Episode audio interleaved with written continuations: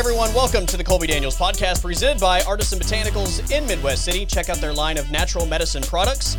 You can visit the website abotanicalcompany.com or give them a call 405 458 9699. Educate yourself on their line of natural medicine products and how they can benefit your life on a daily basis. I'm a customer and, and have nothing but good things to say about this group of people. Local ownership doing great things for the community around them, and their goal is to help you live a better life. So again, educate yourself on what they have available. Uh, you know whether it's it's uh, mental or physical needs that you have, uh, they have a solution. So check it out. You can order online, abotanicalcompany.com, easy and safe pickup, or give them a call and ask questions 405 458 9699. All right, uh, big college football episode today. A lot of college football playoff conversation. Um, and, and really, I think in general, like the conversation around the college football playoff and how it should work, especially in 2020, I think is uh, a fun conversation to have because there are two sides of this thing. Is the goal to get the best four play the best four teams in the college football playoff?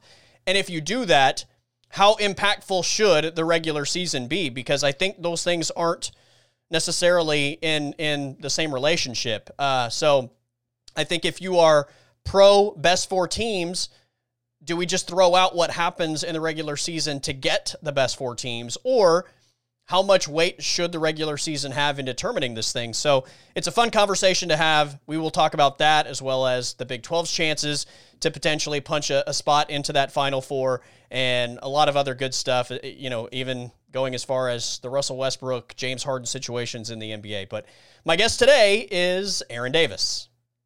Aaron Davis, happy Wednesday. What's going on, my man? Not much. Just uh, enjoying a little hump day. You know what I'm saying? it's Wednesday. That's what I mean. Yeah, yeah, yeah. No, I'm, I'm, I'm with you. I'm with you. It's uh, so we are we're recording this in the morning. Like we're the day's just getting started. You're really enjoying it already. Like what's happened what? so far today that you're enjoying your day? Look, uh, I set an alarm for the first time. I mean, I always set an alarm on Wednesdays because I know we're doing the podcast at night. But I set it like extra early today and not at like 8:45 or 8:50. Okay. So I've been up since like 7:45, 7:30. I had I had coffee. I usually drink my coffee while we're recording. Just had some coffee on the couch. Watched a, uh, an episode of The Mandalorian. Like I'm just I'm feeling good. I'm usually just waking up when we start when we hit record. Feeling good right now. I'm uh, okay, I'm awake. Enough. I'm ready. Yeah, I'm. uh It's time to turn the life around. It's time to wake up before uh, nine o'clock. I, you know what? There's there's honestly an extra glow about you today. Yeah, yeah. I had a full twelve ounces of coffee. Yeah, now the smile's a little bit brighter. Yeah, yeah. It's a, it's gonna be a good day. How is the Mandalorian, I'm, by the way? I've I've heard mixed reviews. Um, I enjoy it. I'm still on the first season because I just I I started it last year when it, the first season came out, and I watched like two episodes and it came out during football season and it just like I lost track of it right. and I just quit watching it. Um, I'm about like eight episodes into the first season or seven episodes. I like it. There's a couple episodes that just aren't as good as the others. Like there's clearly just a couple episodes that are just kind of boring in my opinion. Overall though, it's pretty good. Like okay. if you like Star Wars, then it's pretty like you'll enjoy it. Like it's I think it's better than the last like couple of movies have been. Oh, okay. Well, that's fair then. Uh, I the main criticism I've heard is that it's really slow. It yeah, it's not it's not like the movies that like like the last movie that came out where like from minute one it's just action, action, action. Like it's yeah. there's a couple like there's episodes where like it's just slow story building, but it's a show, so you know they're gonna pace it out a little bit better. I was all geared up when when they released it last year. I was all geared up to sit down and binge watch it, and then I realized they were releasing it episode by episode.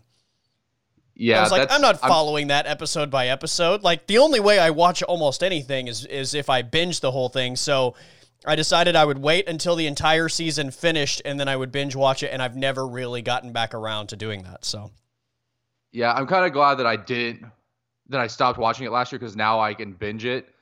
And uh, for the most part, but I, I, was thinking about this yesterday because I think a lot of like the streaming services are starting to do that and do it in like weekly episodic things, and I'm like, this is just like what normal life was 10 years ago. Yeah, exactly. I lived through that yeah. time period. I don't want to live through it again. Right. It sucks. Yeah. Who wants to wait a like who wants to wait a week to watch the next episode of a show? I want to watch my season in a 48 hour period and then completely forget what has happened by the time the next one is released. Right. It's to me, it's kind of like I get like I think their idea for like doing it is like they want to you, you to come back to their streaming platform Right. and watch it, but they're they release so much content constantly that when you space episodes out like that, like I'm gonna forget. I'm gonna find something else to watch. Yeah. And I'm just gonna forget. It's it, Yeah. it doesn't make sense to me. Same. The it was working before. We just released the whole season at once. It worked. Yeah, it's why I don't watch television anymore. And and look, all the stuff that's on television that I quit watching, I view it now after the season is over when it finally hits Netflix and I watch the entire season that way. Like Same. like the black the Blacklist for example. Love that show. What is it? Is that an NBC show, I believe? Anyway, whatever Sounds right, whatever network it's on. I love that show, but I don't watch it on NBC. Like I wait until the season is done and then when it hits Netflix, I watch from start to finish that way. It's the only way to watch TV, man. Yeah. They don't play. They don't play the first quarter of a football game and then play the second quarter a week later.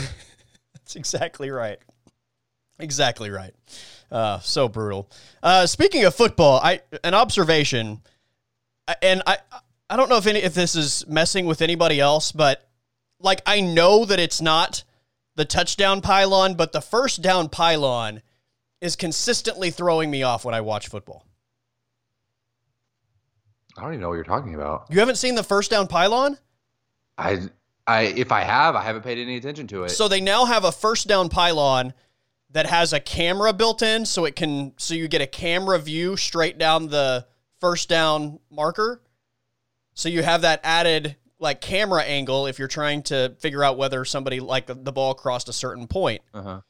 But yeah, the first down pylon, I like it just they can be at the 40 yard line and I see somebody catch the ball right by the pylon and like in my mind I'm thinking how is that like they're already down by the the goal line?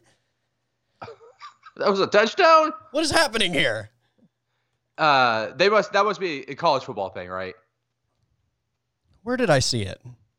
Because I, don't- I have not seen that. I think it's I think it's the NFL, but maybe I'm Oh, wrong. really? I may again. I may just noticed it, never thought twice about it, or even paid any attention to it. Look, I, I might be on the other side of the fence here, but I like a lot of. Uh, I, I, I like the aspect of potential human error in my sports. I don't want everything to be hundred percent like exact and accurate. Like I like the aspect of like you might just get screwed over by the refs Yeah. or by an umpire. Like Yeah. it's just part of the game. Part of the game is dealing with those humans, you know, enforcing the rules. Well, I think it becomes for me it's an efficiency thing. Like I, I don't really care if we get some calls wrong if we do this in an efficient manner. If you can tell me that that from a review standpoint the game is never going to be delayed or at least never going to be delayed significantly, then I'm okay with review across the board. I'm okay if we demand perfection, but if you can't deliver that in an efficient way, then you need to get rid of it completely. Like I'm at the point now where review has hurt sports in so many ways, but like most of all, if I were in charge of sports, this is what I would do.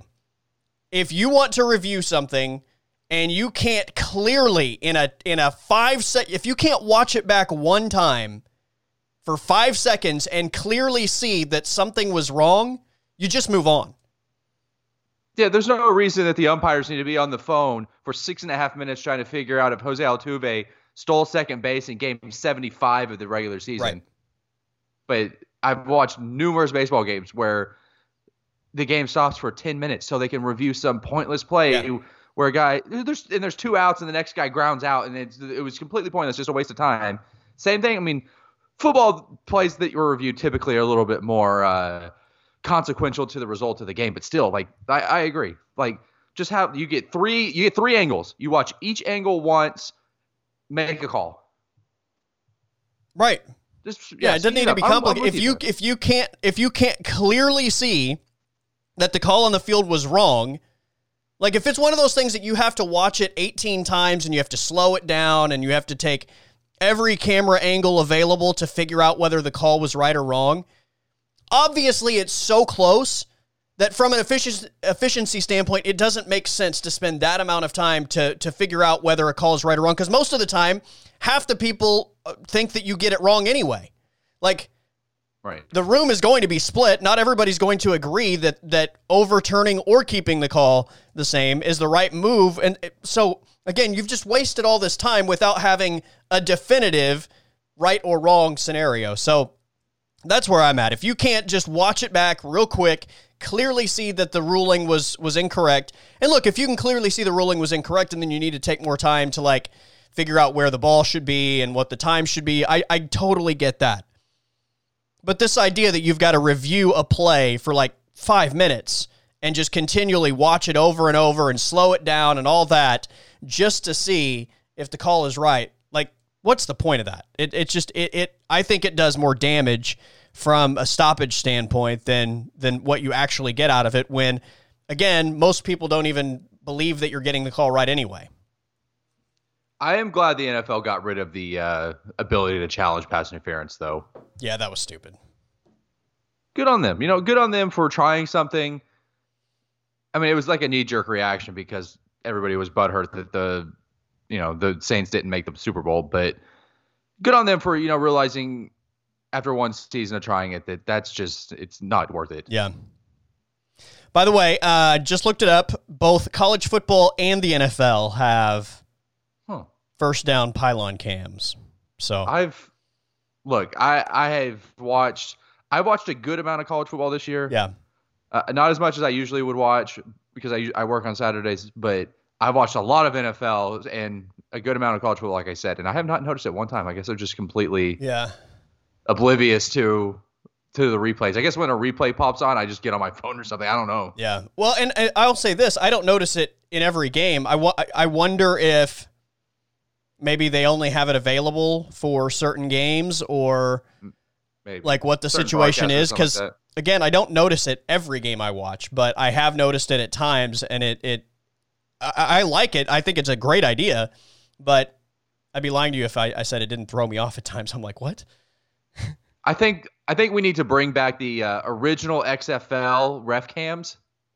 Oh yeah, Did they do that in the, in the new XFL? I don't remember. I don't. Th- that doesn't. That wasn't something that stood out to me. I'll be honest with you. I don't that. think I watched enough XFL to really be able to give you an accurate. Uh, What? What? You know what? That XFL was great. Cardale Oh, Jones slinging God. passes in Washington. Uh, that PJ, uh, whatever his name is, the backup quarterback in Carolina, throwing touchdowns for my Houston, whatever they were. Right. That was okay, though. It was Rock- so bad. I wanted to like it, man. I really wanted to like it. It was better than the AAF. Like it wasn't. It like it was obviously second. It was way better. Yeah, the AAF was terrible, but yes, it was better than the than the Alliance. It's still not good though. No. Well, we'll see. The Rock's gonna fix it. Rock's gonna get it Oh where it God, are we, belongs. I can't believe we're trying this again. I can't either. They're like, I at this point, you would think that people just need to realize that if it's not the NFL, like people, it's just not going to be good if it's not the NFL. Yeah. You and, and like you're not going to have enough time. The league isn't going to last long enough to make it good. Right. Like you need like five or ten years of like building the league up for it to be good, and like probably need to be like USFL level where you have tons of money you can convince people to go there out of college, which isn't going to happen. So Yeah. yeah, I don't, I don't understand why we're doing it. It's yeah, it's not good. I, I like I wanted to like the XFL. It was just so bad. I I was disinterested after one week.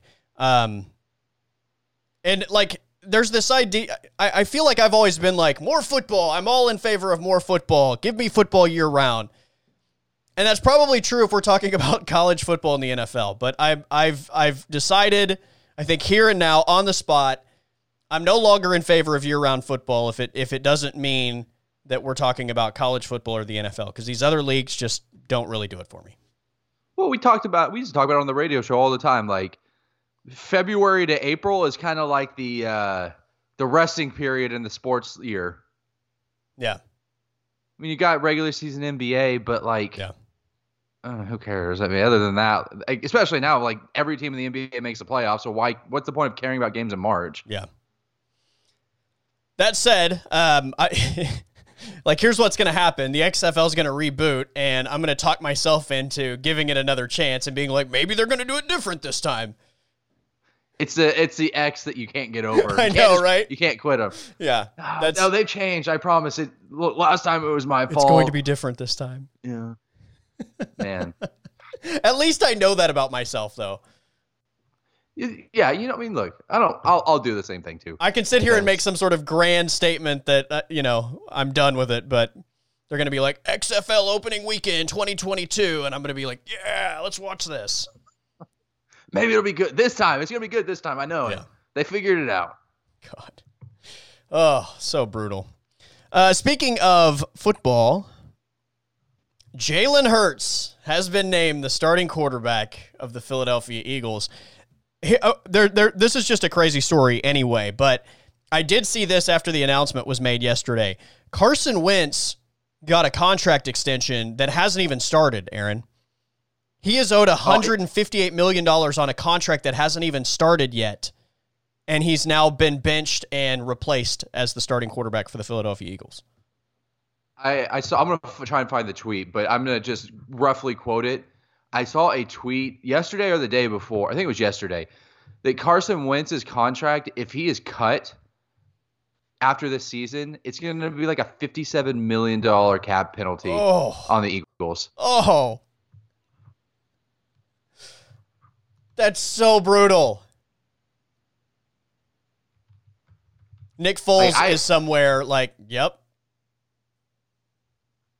Oh, here we go. It was on Monday Night Football eh, where they threw this graphic up. Yeah. Uh, if Carson Wentz is not on the roster in 2021, it's going to cost the Eagles $59.2 million on their salary cap. If he's not on the roster in 2022, it's going to cost him $24.5 million on their contract. He has $109 million guaranteed in his four year extension. And I, I, man, I, I guess I kind of get it because he's like he's been good. Like he has shown signs of being a really good quarterback, but he is so bad this year. Like just consistently bad every week, which is why Jalen Hurts is starting. Like in, and it, it, I'm not going to sit here and act like Jalen Hurts is the best quarterback I've ever seen in my life. Like I think he's he's probably going to make the offense a little bit more dynamic based on what I've seen from Carson Wentz right now. But I mean, it's not like he's freaking Kyler Murray or Joe Burrow walking into the the huddle.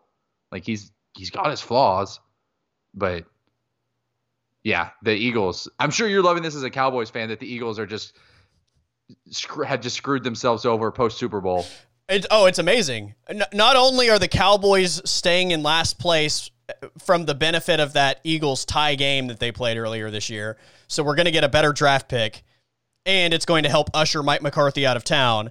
But they've, yeah, th- th- they have the worst contract in the NFL, and now they've handed their quarterback situation to Jalen Hurts, who, look, I think is a decent quarterback. I, I think in the NFL, you have to be at a certain level as far as being a passer or you just have to be so dynamic running the football like Lamar Jackson that you make up for it. But uh, even even Lamar Jackson, I think, is significantly better as a passer than than I gave him credit for coming into the NFL. But Jalen Hurts, like I, there are going to be probably some games during this next stretch where he looks pretty good and has some success. The problem is, like most quarterbacks in the NFL, they're going to figure out what to take away from him and what to what situations to put him in, and make him beat you throwing the football, and I just don't think he's good enough to do that. So this is going to be fun as a Cowboys fan. Yeah, and you know maybe Doug Pederson uh, actually you know does some like I thought Doug Pederson was like this super creative and innovative like play caller, and I like what where did that go? Like he won the Super Bowl and like it just got lazy or something. I don't know. Like if you this is now like this is the time like you got a super athletic dude back there playing quarterback now. It's time to get creative. Like you won a Super Bowl with Nick Foles. You Yeah. tell me you can't you know draw up some plays for Jalen Hurts to be successful against you know some bad NFL defenses. Well, they're going to have to. I mean, you can't just. Jalen Hurts isn't good enough to just run like a normal offense and, and just beat you throwing the ball down the field. No, he's definitely not. And I, I let me ask you this because I tweeted this out the other day. I said that uh, I asked if Lincoln Riley would ever not have a good quarterback, and then I made a little statement that his worst quarterback that he's had in, at Oklahoma was a Heisman finalist. Yeah. Right now, right now today, for one season, would you take Spencer Rattler or Jalen Hurts? The rest, assume the rest of the roster is. Okay, let's just give them last year's team. It's the 2019 Sooners. Would you take Jalen Hurts or Spencer Rattler at quarterback? Spencer Rattler. So would I. I think he's a better quarterback. I mean, because the knock on him is that he's going to make mis- he's going to make some mistakes along the way, right? Like that's that would be the fear. But how many times down the stretch last year did we watch Jalen Hurts have bad turnovers in critical situations? Yeah. And you take away I, really the ability to stretch the field. Yep. I think that I think that Spencer Rattler I, I don't know if the mental side is like on par. It, I don't. Th- I know it's not on par yet with what where Jalen Hurts was at last year because up until the end of the year with the turnovers, like he was pretty rock solid, uh, it, up in the head. But I think that Spencer Rattler's arm talent just opens up, like it opens up your yeah. playbook way more, yeah. especially with the receivers and the route trees. Like you can, there's just so many more options you have for the receivers to get open and the throws he can make that I think you'd probably be a little bit more successful with him, even as a redshirt freshman, than Jalen Hurts as a senior. Agreed. I don't think it's. I don't think it's a no-brainer though. I don't think it's just a complete no-brainer. Just because, despite the limitations with Jalen Hurts, he was so good on the ground, and and in, in the college game especially, he's like a tank. I mean, he's just he is a truck running the football. So there's always that as just kind of the the bailout. Like when all else fails, you just start running Jalen Hurts every down, and and you're probably still going to have a pretty decent amount of success. But yeah, I think I mean if you're talking about having the ability to really reach a high level, um, I'll take maybe a few more mistakes with Spencer Rattler and and have that upside and make you have to defend me in multiple ways than feeling extremely one dimensional with Jalen Hurts, who also again isn't like it, it's not like this guy was like a veteran that never made mistakes. He had a lot of turnovers. I mean, the fan base toward the end of the year was like wanting to see Spencer Rattler, right? Because Jalen Hurts yeah. was turning the ball over. And I probably posed this question uh, during like the worst game because Spencer Rattler just wasn't like he didn't do anything flashy. Yeah. Against Baylor, like it was kind of just a run of the mill, like mundane game at quarterback. So people were probably watching that like, oh man, he's only got 160 yards today. You tell you tell me he's the he's not the worst, whatever the play take was. But yeah, yeah. I, I think that I think Spencer's got one more year in Norman for being realistic.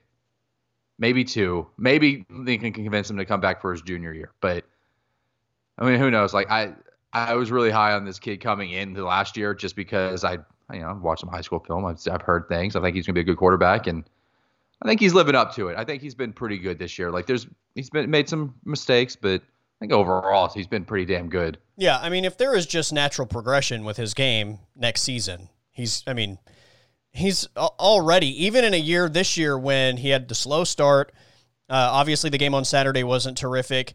Like a week ago, he was no being, spring ball. Yeah, no no spring ball. Um, like I was looking at a Heisman like Heisman odds like a week or two ago, and he was like 12th or 13th, I think.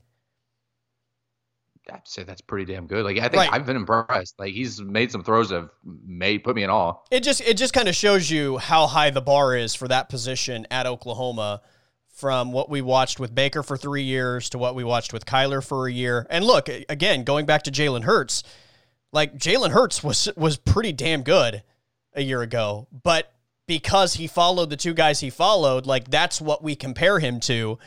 And in comparison, he's not even close to as good as either one of those guys. But he was still incredibly yeah. productive. The offense still put up insane numbers. I mean, there was a point in the season where I think the offense last year was out producing from a number standpoint, uh, Baker or Kyler. But I think we all understood like that offense had limitations in what it could accomplish, whereas with Baker and Kyler, like you didn't have that. It's pretty impressive to think about the fact that the 2018, 2019, or excuse me, 2017, 2018, 2019 starting quarterbacks for OU. All three different quarterbacks are all going to be starting in, in, the NFL this week. Yeah. It's pretty wild. And like transfers, Aaron, they're all transfers. They, they are all transfers, and none of them are your prototypical uh, what you would think of when you think of a quarterback. Yeah. the like Josh Allen mold. Yeah, there, there's no Josh Allen or Justin Herbert. Yeah. Like they're all super unique in their own. I mean, in their own way, obviously, but Yeah. like, yeah, just turning dudes that you wouldn't think they're NFL quarterbacks into starting NFL quarterbacks. Just uh, can't wait till Lincoln's in Dallas. What is the whole transfer thing anyway? Like I don't I don't get that as a like comeback to because every time I see somebody talk about like how great Lincoln Riley is with quarterbacks and and how he's done this incredible job with Baker and Kyler and Jalen Hurts, like it never fails every time somebody's like, well, yeah, but they're all transfers. What does that matter?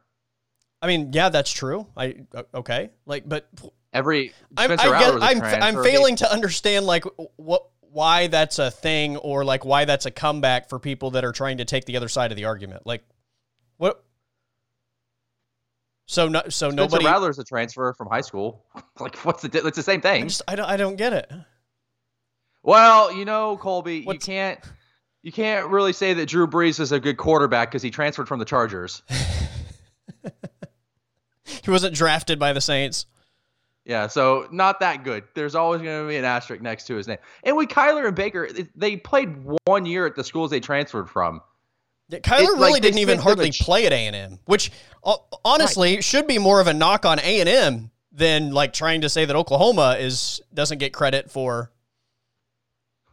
his success. Or The other day, the other day, I think it was the Texas A&M Barstool Twitter or something like that. It was a few weeks ago, but uh, Kyler made it was after one of the big games Kyler had, and they were like, "Oh, former A- A- former Aggie Oh, going no. off today in the NFL," and I was just like, "What?"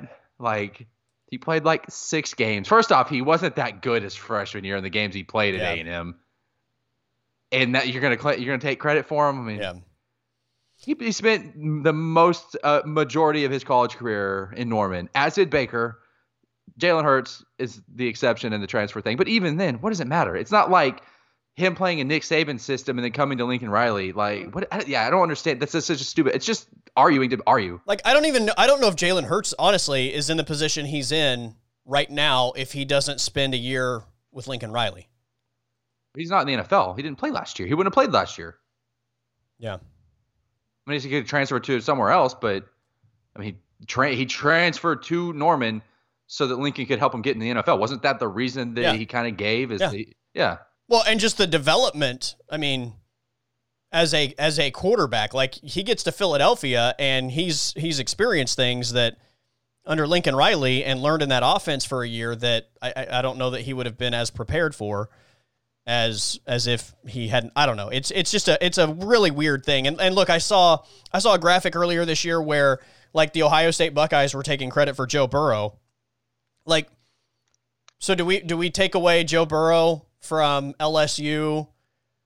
Like th- is he not deserving of of like a Heisman trophy for LSU? He he gets it as an Ohio State Buckeye because he transferred. Like I don't understand how people are like, "Oh, they're transfers." When when, eh, when So Justin what? Fields goes second in the draft this year, is Georgia going to claim him? Like I don't hear Georgia claiming Right. him right now, but you know when he does something Yeah. good, oh, he's our guy. No, He's a off, transfer. picked- Ryan Day. What are you talking about? He's a transfer. I don't.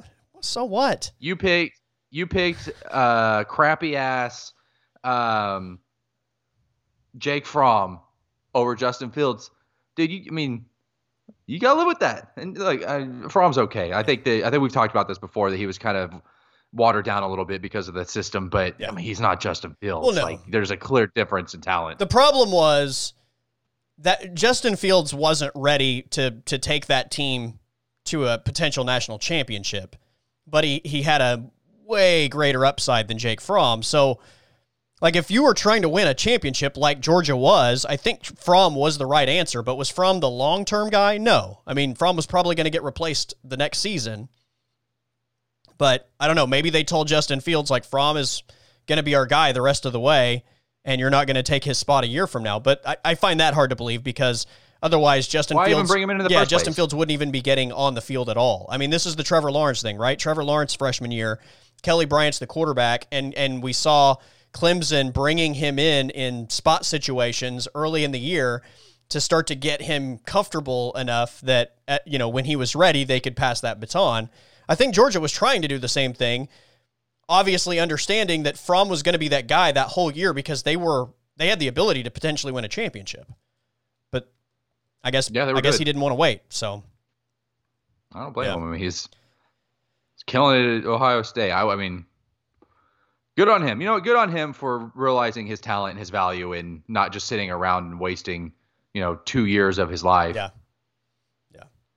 Speaking of Ohio State, so Michigan has canceled their rivalry matchup with the Buckeyes, which Classic. which does a couple things here. This is this is fantastic. Jim Harbaugh's out here playing chess when everybody else is playing checkers. Because not only is Jim Harbaugh going to prevent Ohio State from beating Michigan for the ninth year in a row, Aaron, the ninth year in a row is what this would have been, but he's also preventing Ohio State from playing for the Big Ten championship. So double win here for Jim Harbaugh. He look, this might save his job too.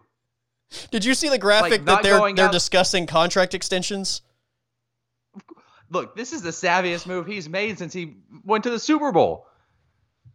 Keeping Ohio, like if you can't like you can't beat them on the field, but that doesn't mean you can't beat them off That's the field. right.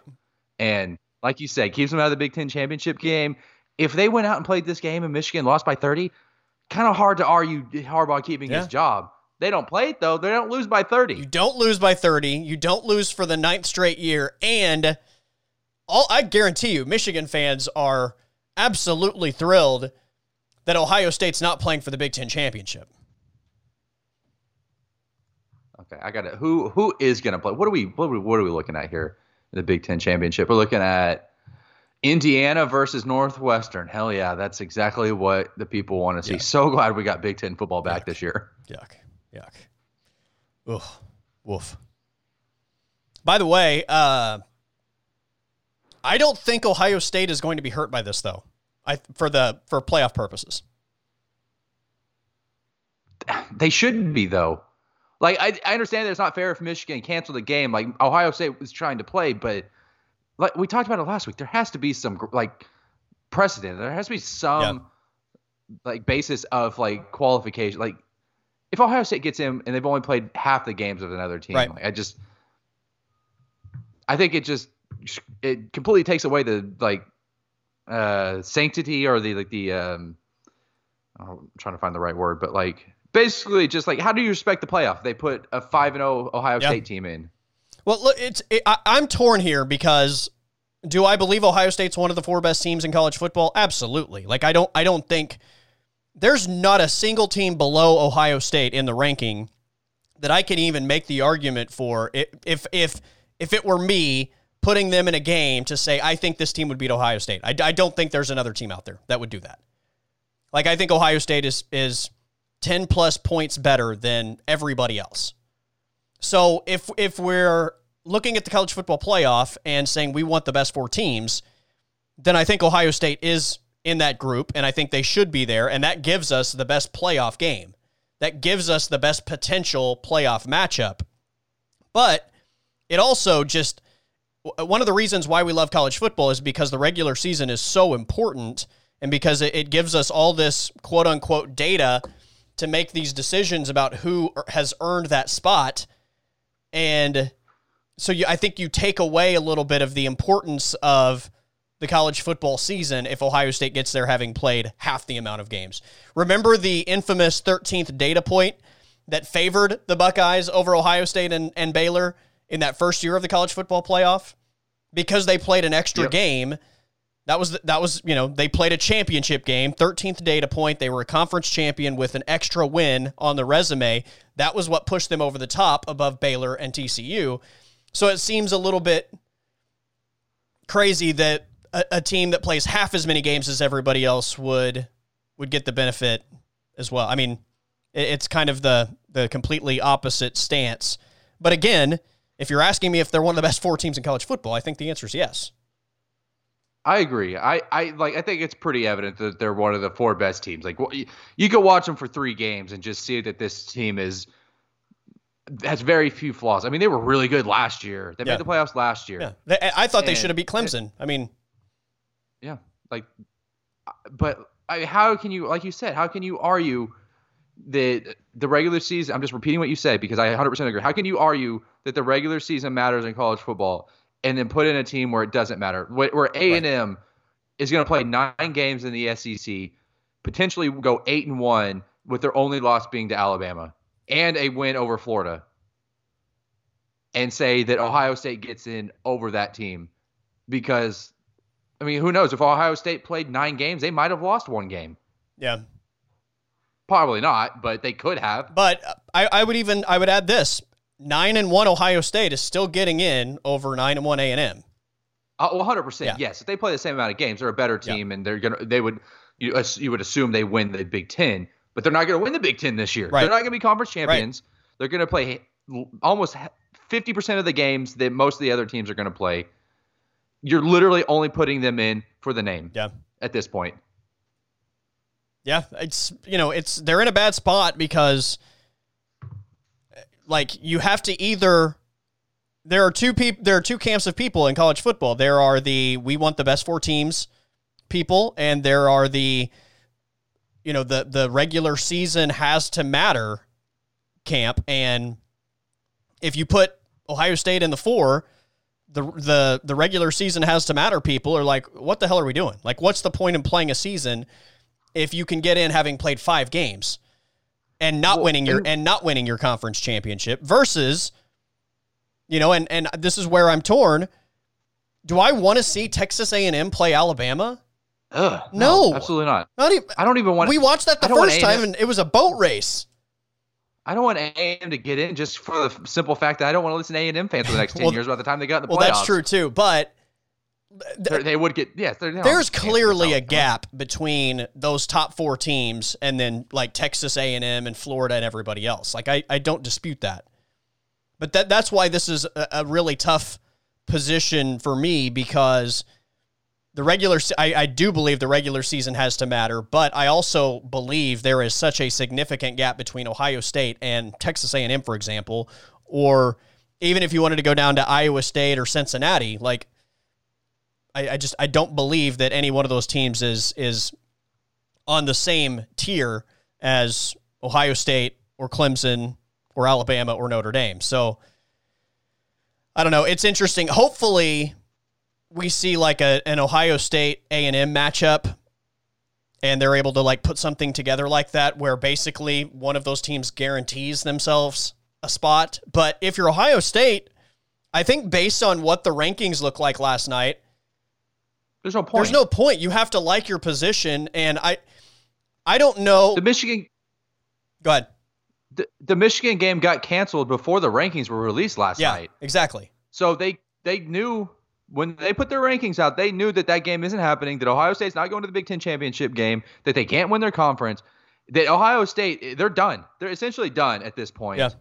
And they still have them in. If you're Ohio State, why would you schedule another game? You're in. Right. And and the closest competition I mean, obviously, Florida's going to have the opportunity to play their way in. So I, I don't. I'm not going to use Florida in this example because if they beat Alabama, they're in. So they control their own destiny. But in terms of making an argument, who who is going to put themselves in position to jump the Buckeyes?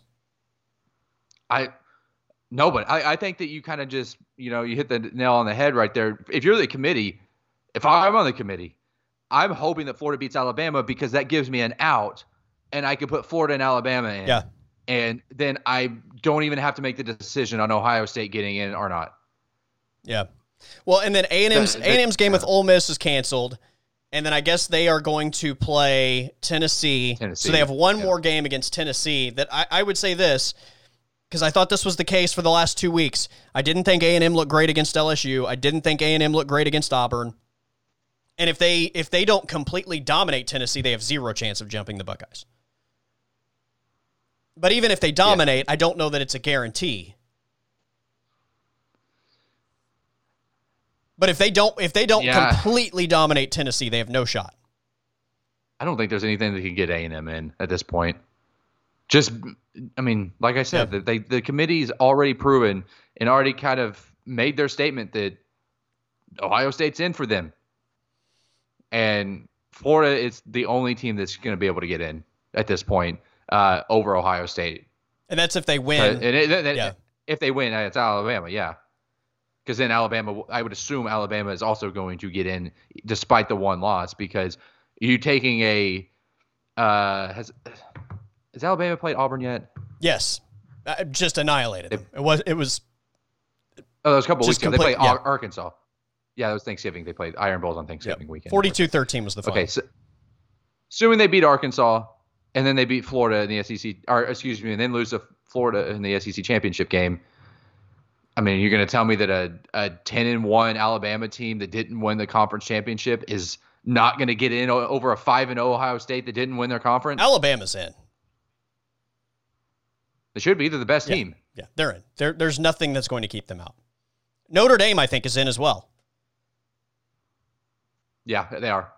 I mean, nothing. No, I don't think there's any scenario that keeps them out. Clemson, obviously, a second loss to the same team that's going to be in the college football playoff, could. But like, here, here's a scenario: Does nine and one A and M, non-conference champion, get in over two loss Clemson, whose two losses are to Notre Dame?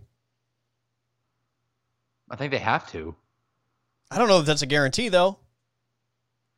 I mean, I would prefer not to. I would prefer to see Clemson and Trevor Lawrence in the playoffs over Yeah, uh, Kellen Mond and Texas A&M. Like that's better football. Like that's better viewing for me as an audience member. Yeah. But again, like Well, because So, like- here, here's my point. Because if you're making that argument, basically we're arguing over losses. Both teams' only losses would have been to college football playoff teams, the number one and two teams, right?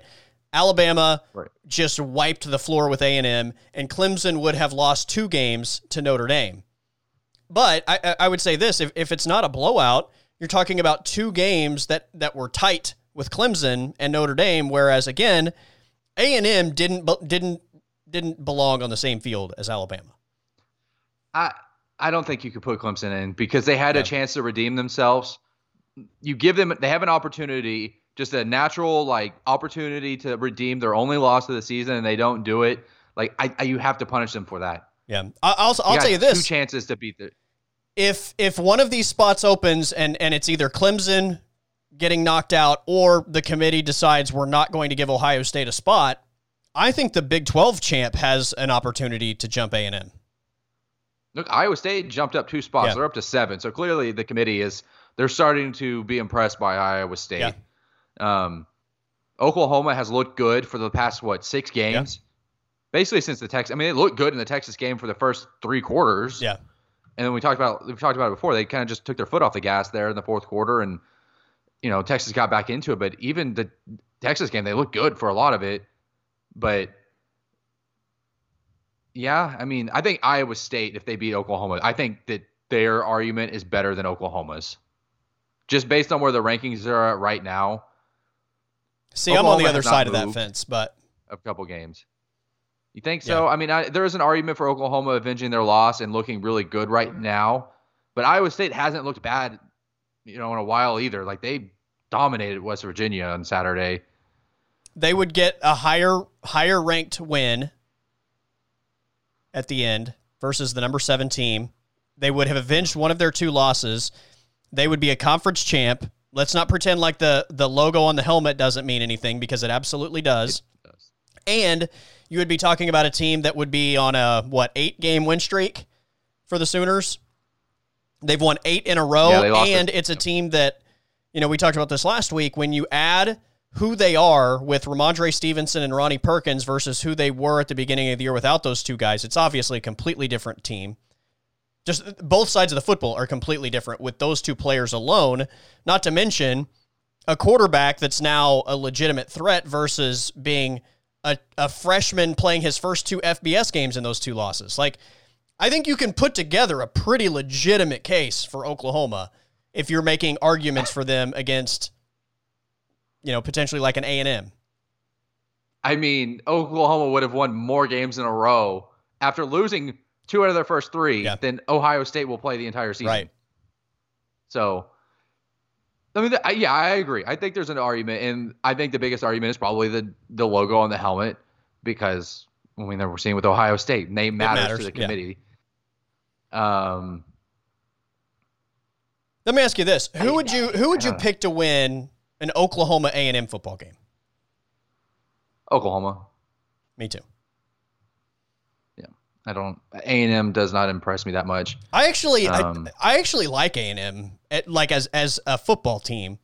I just, I, I I think where they have the biggest issue is the quarterback position.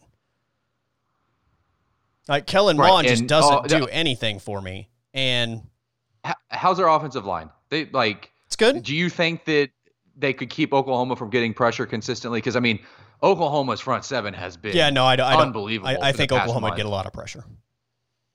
I mean, I mean, who saw Nik Bonitto being the dude that he's become? Yeah. And then, like you said, throw Ronnie Perkins in there now. And like they're pretty elite up front. Yeah. Um, I'd probably take. I I would I would probably take Oklahoma over right now over. I think Florida would be a tough game, but right now I'd probably take them over every team five through ten except for Florida. I think Florida would be a toss up because Kyle Trask is pretty legit. Yeah, uh, Florida.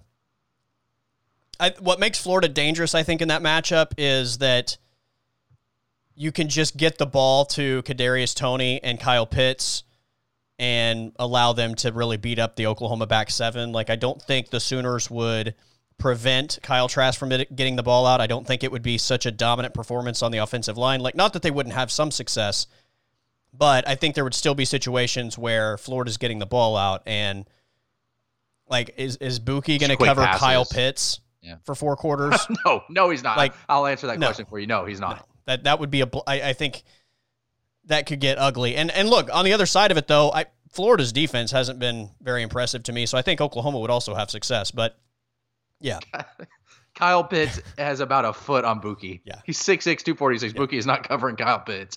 And you know what? If if Alex Grinch allowed that to happen in this hypothetical game we're talking about, let's let's get those uh, Sooner fans on Twitter talking about firing uh, Alex Grinch because that would be Yeah. atrocious coaching decisions. Yeah. If, I mean, we've talked about it before. I I don't know why the guy still gets as much playing time as he does, but Lincoln loves him. I mean, Lincoln has. I mean, he didn't really say anything on the field, but he talked about off the field the value that he brings to the team. But I don't know if that's enough reason to put him out there on an island against these Right. dudes that he can't do anything if- against. I mean, if if Charlie Kolar does what he does to him, Kyle Pitts, good lord. Yeah, that would uh, that would be a fun game though. I would love to see. Yeah, I think I Florida I think it'd be a lot of fun to watch. But yeah, I would pick I, I would pick Oklahoma to be A and M, and you know I don't know what the committee thinks, but I I I think they would probably have a similar feeling. I think so. I mean, I, I think the only knock is the A and M, at least in a I say a knock, but that's just because I'm so anti Texas A and M that anything is a knock. the thing working in A and M's favor, I think, is since the Alabama game, they've been pretty consistent. Um. I mean, OU's been consistent too. Yeah, I don't Yeah. know. I just don't think there's what's the argument for A and M over Oklahoma. I mean, A and M does have the win against Florida, which Right. is that's what I mean. uh, You know, it's obviously what's keeping them up in the top five is they got that win over. That's the only thing keeping them up there. I mean, I I, I don't know how you really make a case for them other than that because again, like the the Alabama game, they weren't even like I didn't even feel like they were that competitive in that game. That was just such an ass kicking. And then especially when you look at what they were against LSU and Auburn the last two games, like they haven't looked good.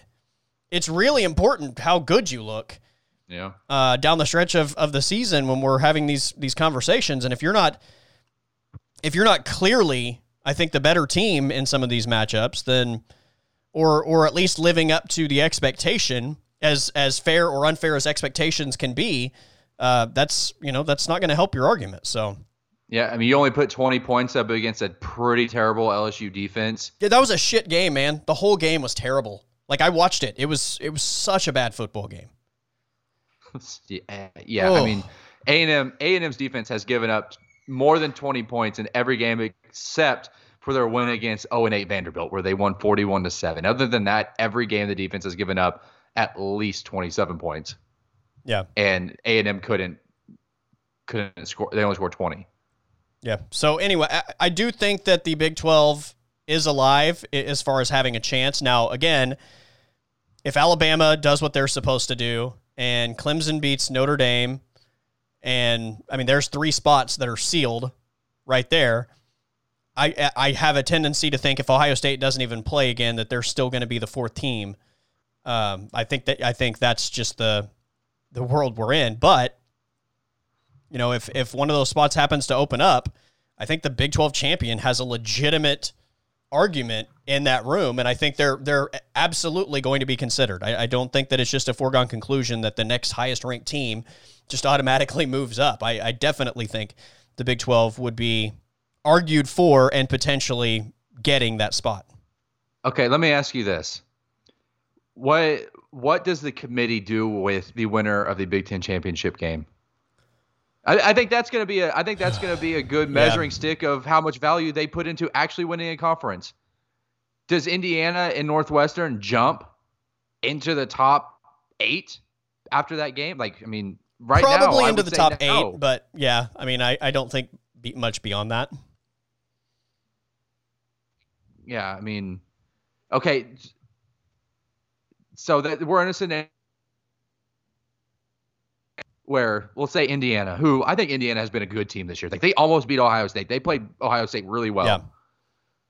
They they handled Northwestern in the Big Ten championship game, which was kind of it's kind of what I'm expecting. Right.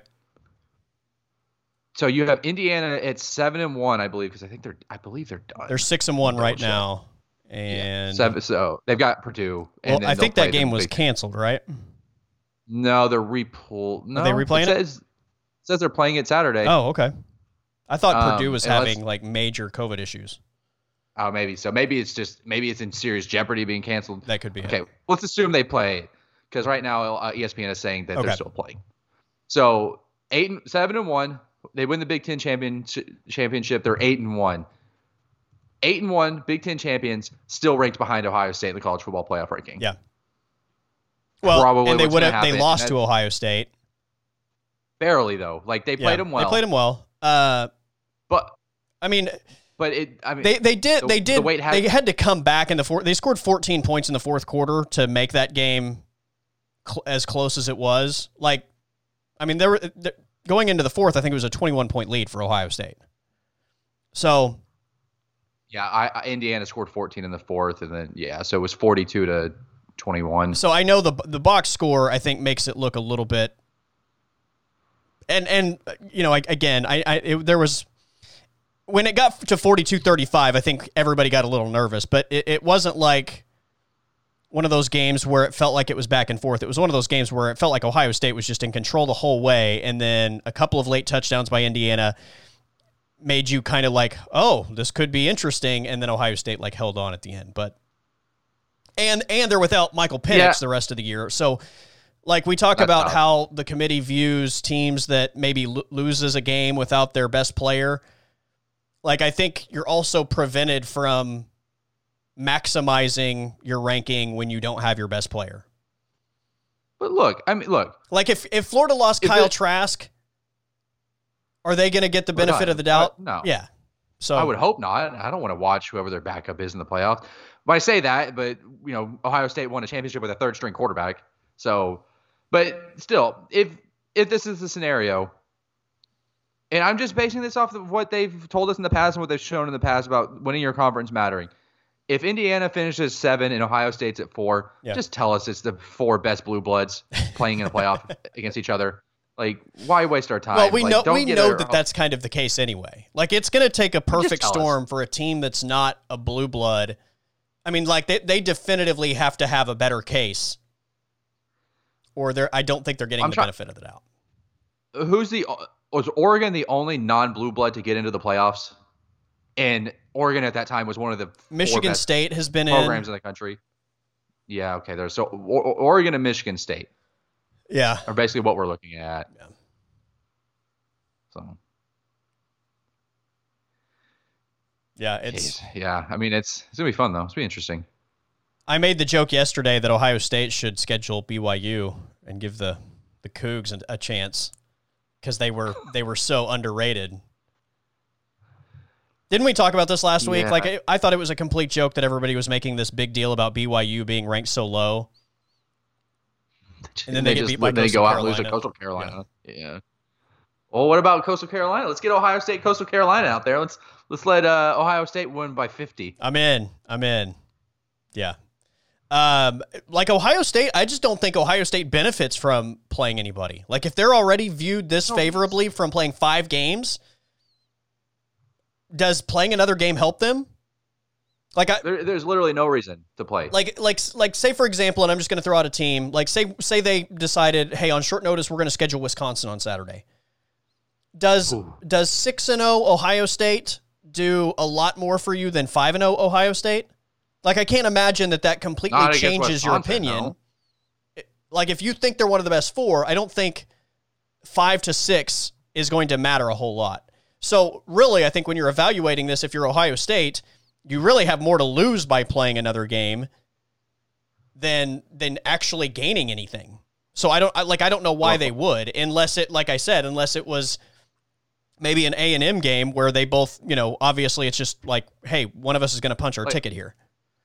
It's a playing game, yeah. Yeah. But Ohio State's already in. They're in. Yeah. The well, I think so too. But if if they if they maybe felt a little nervous about the only team that could potentially jump them being A and M, then you play A and M and just put that to rest. But nobody else is going to jump them. Wisconsin, by the way, has allowed 31. The last two games, Wisconsin has allowed a combined 31 points. Yeah. And they're 0 2 in those games. Wis- so uh, Wisconsin's, want to point that out. Wisconsin's only played Pretty four games this year. Yeah. The 2 and 2 Wisconsin. And they've scored third. They've been outscored 31 to 13 in the last two games. Look, I think I think with the committee, and I don't. I, this this seems unfair in normal circumstances, but I think under the circumstances, the committee needs to tell Ohio State, look, you need to play one more game against a good opponent for us to let you in because – I mean, I feel like they if you're gonna do that, give them a chance to schedule somebody. Like give them a chance to schedule an right. opponent and then play themselves in. Because if you're deciding already that you're not going to put them in at five and zero, oh, that's kind of unfair to Ohio State. It's not their fault that you know Michigan canceled on them and took them out of the Big Ten championship game. Yeah. Let give them a chance. Like let them know. Like if you don't play one more game against a good opponent, we're not putting you in, and let them schedule it. But uh, because otherwise, why would they schedule? Well, it? again, they missed their chance to do that though because they kept them at four yesterday. Like these rankings aren't aren't supposed to be predictive of what's going to happen. It's it's based on where everything is today and they told us yesterday that based on today at 5 wins, at 5 and 0, only playing 5 games, they still view Ohio State over everybody else that's out there with double the games. So yeah, like I I don't They did tell them, yeah. You're right. Yeah, like I it, they've already sent the statement that your 5 and 0 is better than every team ranked below them. So I, I don't even know what the legitimate case would be if you if you jump Ohio State next week. Like if somebody yeah, jumps Ohio. State, what's they, the legitimate case? Like what how are you explaining that to us? All of a sudden now five games matter when it didn't this week? Right. Nobody's going to jump them. Who would jump them? Right, exactly. Like there's nobody playing a big enough game over the next 2 weeks no. or week and a half till the conference championship games to warrant jumping them. Right. It, the, the thing, God, man, like this is driving me nuts because it's not even like Ohio. The best team they've played is Indiana. It's not like they have any good wins. Right. Like it's not like they have a win against a t- another, another top ten team. Like the Big Ten's been terrible this mm-hmm. year. But it's like it's it's a stupid little like Buckeye leaves on their helmet. Like that's the reason that they're. I, mean, I don't know. They're at the bottom end of the line day, is they're they're they're in, in the club. Like they are in the club, the the and day, Oklahoma benefits from this as well. But uh, yeah, Ohio State's in the club. So if this were if this were undefeated, like remember a few years ago when Iowa was undefeated in the Big Ten and they were like number five in the ranking, and everybody was losing their mind because nobody watched Iowa and actually thought they were like one of the best four teams in college football, but they were right on the doorstep. Like if this were anybody else, we're not talking about you know the the the you know, like how good they look. We're talking about the games played. Like Iowa's only played five games. They're not getting in, and they wouldn't. But it's not Iowa. It's Ohio State, and they're getting in. But like I said, I also be- I mean, like look. I've watched them play, and I also believe, just to kind of counter that Iowa argument, like Ohio State looks like one of the best four teams when they play. So Yeah, I'll say as a viewer, like I am definitely hoping that Ohio State gets into the playoffs because I think that th- that will make the Final Four better, and that's what I want as a viewer. But just kind of the, uh, I, I just feel like the sanctity of what is supposed to be the college football playoff, Right. which was supposed to provide us with a better system than what we had before, Yeah. is proving to not be a better system right now. But yeah, it's it's crazy I'll- because I'm trying to like argue against Ohio State, who I believe is one of the best four and gives us the better playoff scenario. Like if if Ohio State's in, I think they're getting it right. It just it kind of stinks that it feels like the regular season is so meaningless in terms of dictating how these teams get their opportunities. Yeah. And it, So- I mean, obviously, it's kind of a weird year. Like, this Yeah. is not a normal year, but you should still hold everything to the same standards Yeah. as far as who you're putting in. Yeah, agreed. Uh, here's before we move on. If no, let's say Notre Dame beats or Clemson beats Notre Dame by a field goal. What is the what is the top four ranking? And everything else holds serve. Ohio State's going to stay in. Uh, what's do we get a third Clemson Notre Dame matchup at two three? Because I don't. How, do you really make the argument that Ohio State is going to jump either Notre Dame or Clemson to play in the two three game? Because I, I, I don't think you can le- legitimately make that argument. Does it matter? But I don't know if they want a third point? Notre Dame Clemson game either. Right. That's what I'm saying. Like, at that point, does it matter? Like, why not just bump Ohio State up to three so we don't get Clemson, Notre Dame two weeks, two games in a row, and for the third time? Well, it matters I mean, because they're in, they they're in. always tell us, you know, they're not in the matchmaking business. Like their job isn't to matchmake. Their job isn't tell us a to, to try and give us these matchups. Their job is to give us the best four teams ranked in order from one to four. So like if, if you're actually if you're doing that, then Clemson Notre Dame are gonna play a third time in that scenario. Yeah. Yeah. I Yeah. I mean, I- don't think anybody wants that, but if like you said, that's what they're telling us, Right. then those are Notre Dame would be 3, Clemson would be 2. Yeah. Like there's no argument on resume to put Ohio State anywhere other than higher than 4. Right. I mean, there's arguments to put them lower, but there's no arguments to put them higher than 4. Like if they if they if they were to at that point put Ohio State over either one of those two, and it would probably I, I'm guessing it would be Notre Dame because Notre Dame would have just lost, and they wouldn't be a conference champion. But like you can never again talk about you're not in the matchmaking business. Like you can never use that again because that's they've told us that so many times when we talk about the order of this thing and like who's going to play who. They uh-huh. they continually tell us, you know, we're not out here to give teams certain matchups and to try and dictate, you know, who's going to play who. We're just simply here to give one through four in order of the best teams in college football. So, yeah, I, I if that why- happens, why- then we all just, I, I, you know, call it for what it is and say what you're telling us is bullshit, and you're absolutely dictating matchups. Why is that? I don't even understand why that's a hill that they're on, like they're dying on. Like, why not be give us matchmaking? Like, just just like it's okay. Because they, the four they- best because I once it goes It's to okay. giving us matchmaking, then then all of a sudden people aren't going to like you know like people aren't going to like their matchup, and you're going to get you're going to get I think bad. people It's talking about how there's more bias involved than than there should be, and I think There's they want clearly well bias th- there is, but they want to preserve this idea that there's no bias involved and that they are just simply you know trying to to use all of this data to give us you know the best four teams. Look, if you're going to use data, then just go back to the BCS and just let the computers dictate the rankings. If you're going to involve the humans, let's get some human aspects in there. Let's get some matchmaking. Like if if you can reorder the top 4 to give us a more evenly matched semifinal games, especially when the semifinal games typically suck. Yeah. They're t- like they have been consistently bad every year. Why not just manipulate it a little bit to give us better matchups in the semifinals? Like, is anybody gonna like? How many people are gonna say, "Oh man, Oklahoma had to play Alabama," or uh, excuse me, um, Oklahoma had to play Ohio State instead of LSU. We got screwed. Like you're playing a top Yeah. three, a top four team regardless. Like the matchups are going to be tough. Like you're playing good teams. Right. Like you just like I don't understand. Like they're I don't know, man. I just I feel like the committee doesn't know what they want to do. Like they've been doing this for like seven years, six or seven years, and they're still not really sure what they're doing. I think they're absolutely sure of what they're doing. you think so? Yeah. I think they kind of just. Okay, well they're not being honest. Like they're Well, being a little that's bit more. that's the uh, bottom line. There, I yeah, I, I, that's you just hit it on the head. Yeah, just tell us about money. It's about money. It's ratings and money. Which teams are going to get? Which matchups and teams are going to give you the best ratings and sell the most tickets? Yeah. it's fine. Like Within reason, I mean, the- you know, like within reason, they can't just right? you know, Well, if you have like an put a three-loss undefeated team if you have like an undefeated, you know, conference champion that's a Power 5 school, then you can't just simply like put a like one loss blue blood over them for the sake of of matchup. Right. But yes, within reason, yeah, that's that's what it is. Um all right, I want to hit a couple things before we get out of here. First, I you like me are not a big fan of college basketball. I have watched more college basketball in the last 2 weeks than probably the last 2 years combined.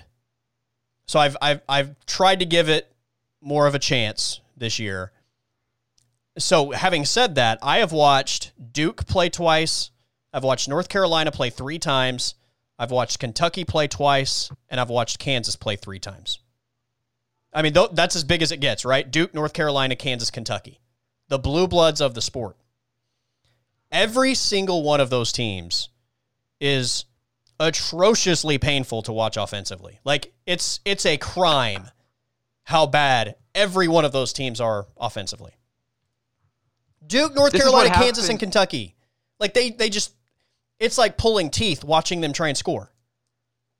this is what happens when you don't release an entire season of a show all at once. You force people to watch garbage ass college basketball where the blue bloods and elite teams in the nation are unwatchable. Yeah. A lot of the times. Have you watched any uh Cade Cunningham? Yes. How's he look? I, Really I, good. I, I watched any college basketball. Really good. I'm not going to. He looks good. Okay. His numbers look good. I'm looking at his numbers. I right mean, now. it's one of those things where he's not like dominating games for 40 minutes. And uh, obviously, like, there are stretches where you see him take games over. Like, like last night, for example, I think he scored 12 or so, something like that, 12 of his 29 in like the final however many minute stretch, like, just took the game over he's he you can tell like he's not a finished product by any means. And again, it's not one of those things where like he just scores every time he gets the ball, but you can see that he already plays with such ease. Like the game's just so easy for him and flows so naturally with him. Like it never looks hard. Nothing he does looks hard.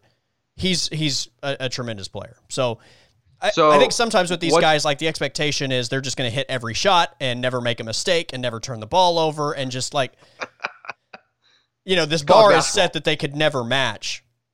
So, so for the people that like are there, like unless the guy's scoring 35 a night and just completely dominant for 40 minutes, like nobody's going to be happy. But no, he's the real deal. He's he's incredible. Okay, so what's the what's the date that he opts out and sits out college, the rest of the college basketball season? Because he's already pretty much a unanimous number one pick in the NBA draft next year. Yeah. So, so what we put, we put the over under on like 15 games, 15 and a half games he plays before he uh, decides to opt out of the season. Maybe. He's good, man. He's I mean, so that- good. Yeah, I mean Dez opted out. Did you see him live tweet? Dude, that was I felt so bad for as you know I'm a Cowboy fan obviously so like I I I, I love Dez Bryant but man that I felt so bad for him Oh, you know he wanted to play. It, it- you know, Yes. especially since they were playing the Cowboys, how bad he wanted to play that game and put up numbers against the Cowboys. Yeah. And uh, he, I mean, he did make one good point though. You're gonna pull him off of the field like an hour before the game and tell him he tested positive for COVID and then play the game. yeah. Well the crazy thing is so so I read further into that because I was like that doesn't make any sense. So what happened was I guess he took a test yesterday morning. It came back inconclusive. Took a second test came back inconclusive and then took a third test and that's the one that came back positive. My biggest thing is like how if you're having two inconclusive tests how is this guy still like walking around the facility and being around teammates, like, isn't the protocol to like, okay, we've got to figure out what the deal is here. Like, you've not been cleared. Inconclusive doesn't mean cleared. Right. Why are you not giving? Eh, yeah, I don't. That that doesn't make any sense. So if you like an, inconclu- an inconclusive test doesn't mean that like like you can't play, but it also isn't the green light to just go like proceed like you can either. I guess like that, Right. or at least that's my mind thinking. I so I don't know how Well, it got to that to? point. I mean, no, that makes sense because wouldn't you assume that the player has to have a negative test for them to be approved to be around in the facility Yes. and like play in the game? yes, I would think so. Right. An inconclusive is it's a 50-50 shot. He's still positive. Right. Yeah. We have to make sure he doesn't have it before he can start walking around the facility.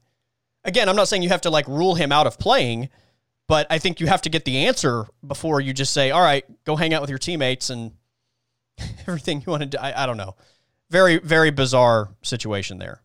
Um, okay. I haven't asked you this, but the Russell Westbrook, John Wall trade, as a Rockets fan, did you get the better end of this deal or the worst end of this deal? Um. Okay. So let's assume that John Wall comes back and is the same John Wall that he was before he missed like the last Three years seven ago. years. Yeah. Yeah. I think Houston got the better end of the deal. I think that John Wall is a he's a more natural point guard. He's a better facilitator. I think that he is going to allow James Harden to play off the ball and make James Harden better, assuming that James Harden is a Houston Rocket when the season starts. Because right now, I don't believe James Harden has even shown up for camp or anything. Is like the that. goal to take James Harden off the ball? Like that's my biggest thing. I, I I thought that they wanted him to be on the ball. I okay, so I don't think that that's the goal, but I think that at some points the game is just going to dictate that James Harden needs to get off the ball, and he's going to still be Okay. able to play ineffective too. Because Right. before with Russell Westbrook, if you take James Harden off the ball, guess what? James Harden's probably not getting the ball most of the time. right. with John Wall, if you take James Harden off the ball, they've still proven John Wall has proven with Bradley Beal in Washington that he can still he can he is a good enough point guard that he can produce for a two to be effective and score a lot of points. And then you can put James Harden on the ball if you want John Wall off the ball, or you want John if John Wall's off the floor, you're staggering them. Like I think it just opens up what the Rockets can do offensively and makes them better. I think the Rockets actually right now looking at their offseason, I think they're significantly better than they were last year. You add assuming that these guys work out because they added get dudes that like are coming off serious injuries. If John Wall is what he was before, if DeMarcus Cousins is close to what he was before, uh, they added that kid from Detroit, the center Christian that's Wood. stretch five. Christian Wood, he's Yeah. good. I like. He think he fits in really well with them. If J- if you can convince James Harden to come in, come back and like try and you know be happy for the season, I think they're going to be a good team. I think they're a top five team in the West.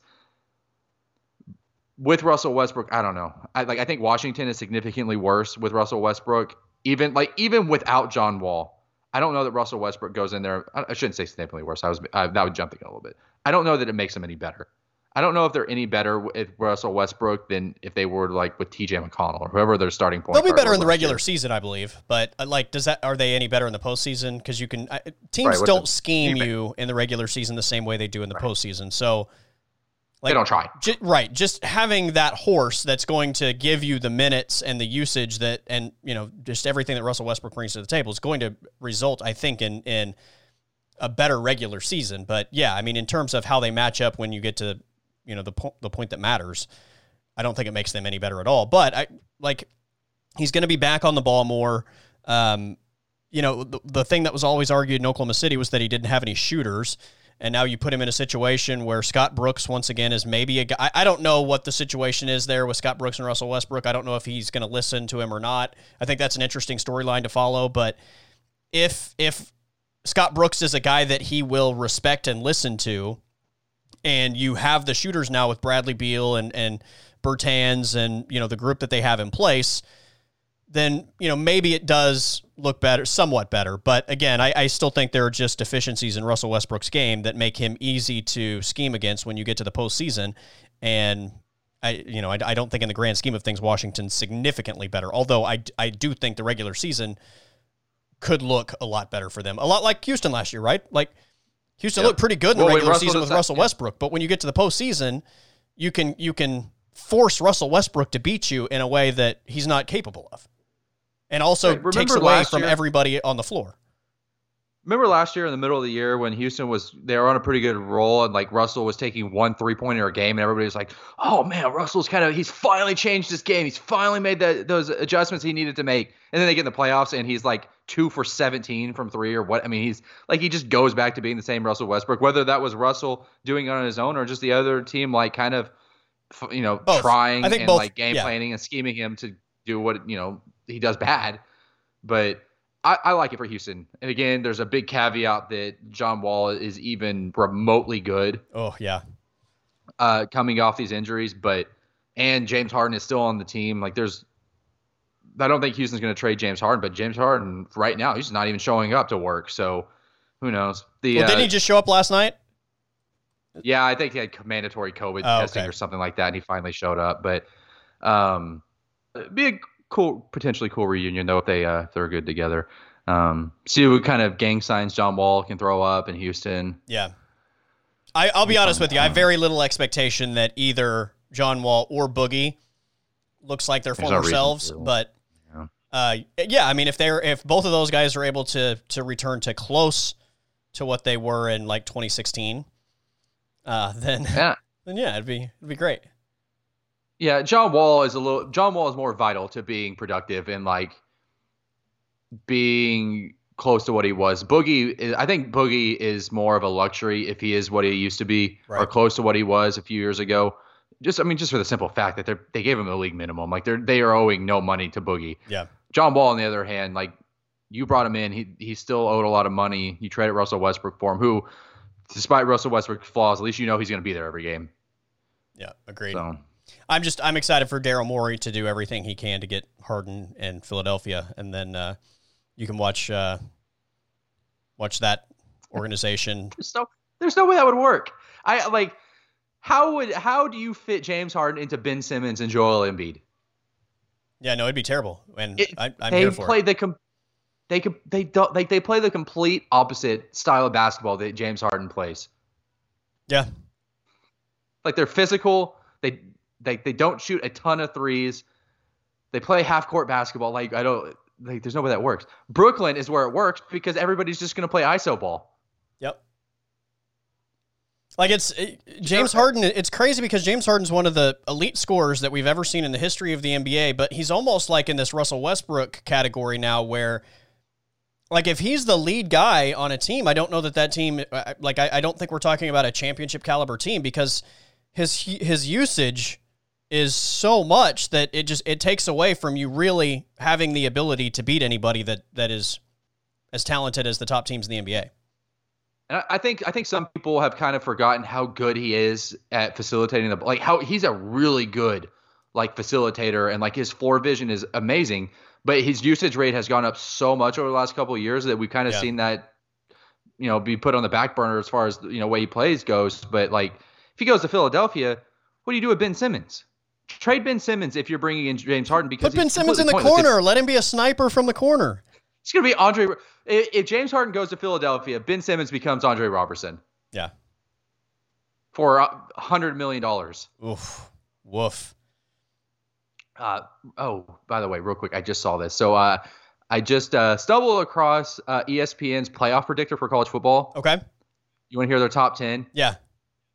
Alabama, Alabama one, Ohio State two. Ohio State has a 85% chance of making the playoffs. Okay. Notre Dame at three, Clemson at four, A&M at five, Cincinnati six, Indiana seven, Florida eight, USC at nine, Coastal Carolina at ten. They have Iowa State at twelve and Oklahoma at thirteen. They have oh Iowa State and Oklahoma have a combined two and a half percent between the two of them to make the playoffs, according to this uh, ESPN playoff predictor. I don't think that's true. Well, look, I, I would say that all I, I believe all the schools below four have that percent chance, but right, like- like one percent, yeah. conference champion Oklahoma is is you know if if we're having the conversation about whether Coastal Carolina undefeated gets into the playoff or two loss Big 12 champ Oklahoma gets in the playoffs, there is zero chance that the committee is giving Coastal Carolina that spot. Like what what about a four zero conference champion USC? Yeah. Also, yeah. Also, have you watched them by the way? Yeah, they're not. Speaking of eye tests, they're okay. they're they stink. They're not any good either. They've got one more game. They're they're going to be five and zero oh after yeah. they uh so you would assume they beat UCLA yeah. on Saturday and then I don't uh, know that we can assume they, that, but yeah. That's fair. Yeah, they're uh hey, what are we doing? How, like how do you I, just, I don't know. I don't know. I don't understand college football anymore. I used to get it. I don't get it anymore. I just No, you do get that's it. what they want. You do get it. Well, yeah, just Yes, I guess so. Yeah, we've talked about it for an hour. Like I, I think we all understand what's I happening. I just don't like it. You just don't like it. Yeah. Right. Yeah, that's fair. Yeah, for sure. All right, my friend. Uh, any what, what's big this week? What are you looking forward to? Uh, well, I'm looking forward to spending all of Sunday either ecstatic or super pissed off because we got fantasy football playoffs uh, kicking off this week. Um, nothing really. Just you know, I, I guess I give me OU West Virginia. I guess. I mean, I'm not gonna watch Oklahoma State. I'm done trying to watch Oklahoma State because uh, I don't even like Oklahoma. I don't even care about Oklahoma State. I, I don't have a team in college football, but like I get frustrated watching Gundy coach yeah, a football game in 2020. Yeah, it's infuriating. Um. So I'll yeah. Fantasy football. So my my money league, I needed to win a week ago to get in, and I had the second highest score in the league that week, but I was playing the guy that had the highest score, and that was the Tyreek Hill Ooh, like fifty pointer. Yeah, yeah. So that yeah, that uh, that that knocked me out. And then in my podcast league that I did with listeners, I was.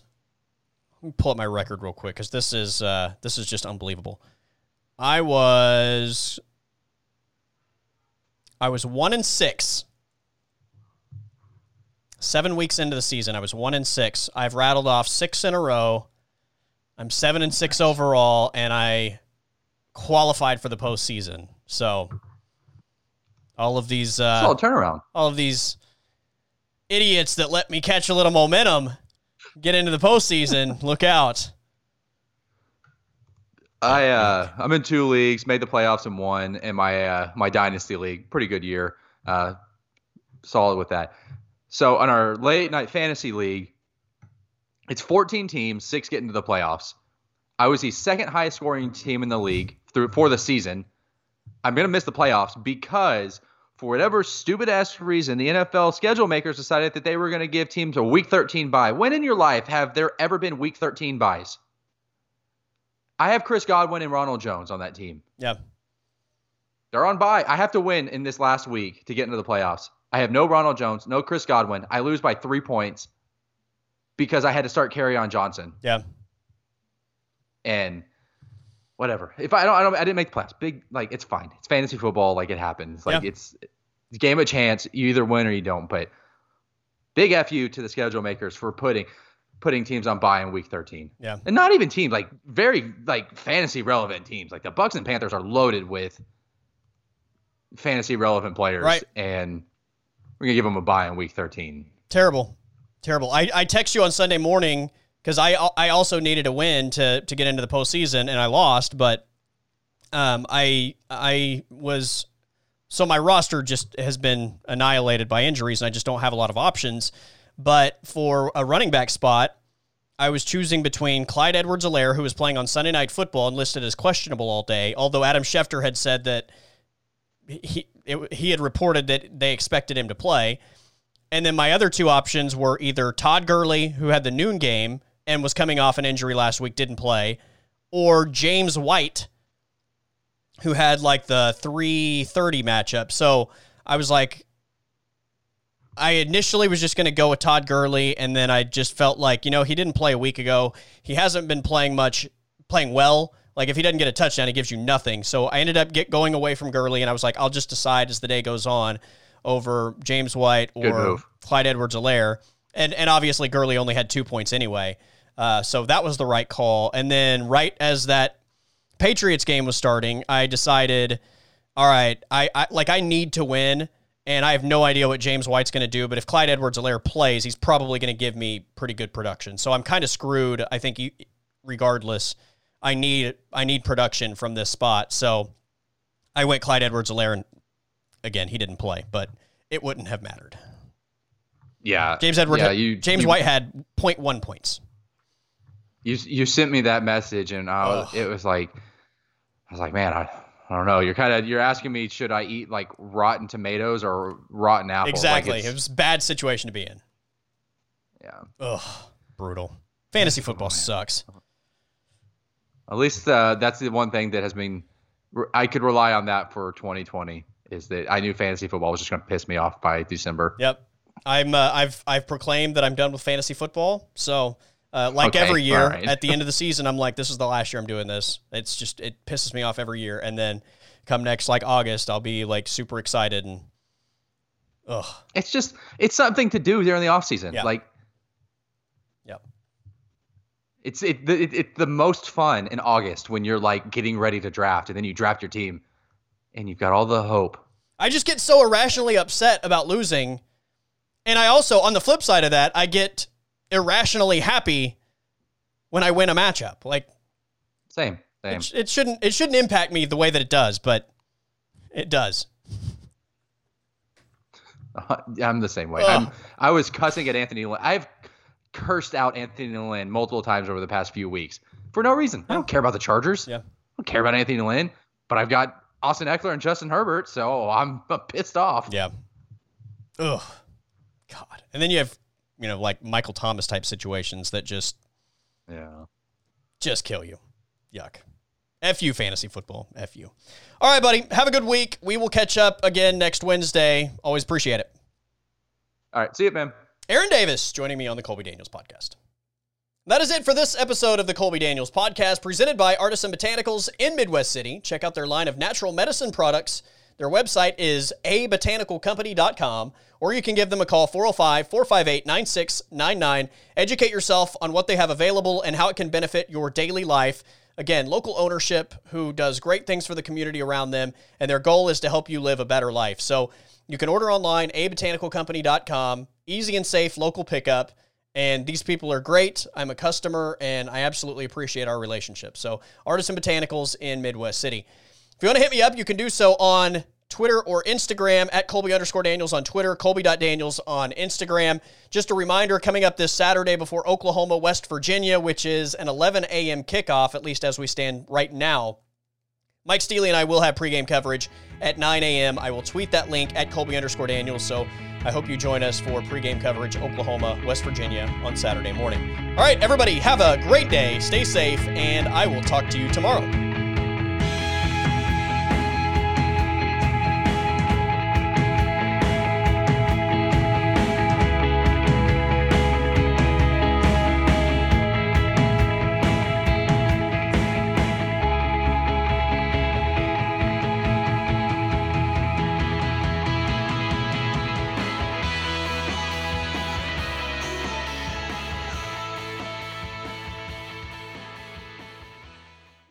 Podcast is over.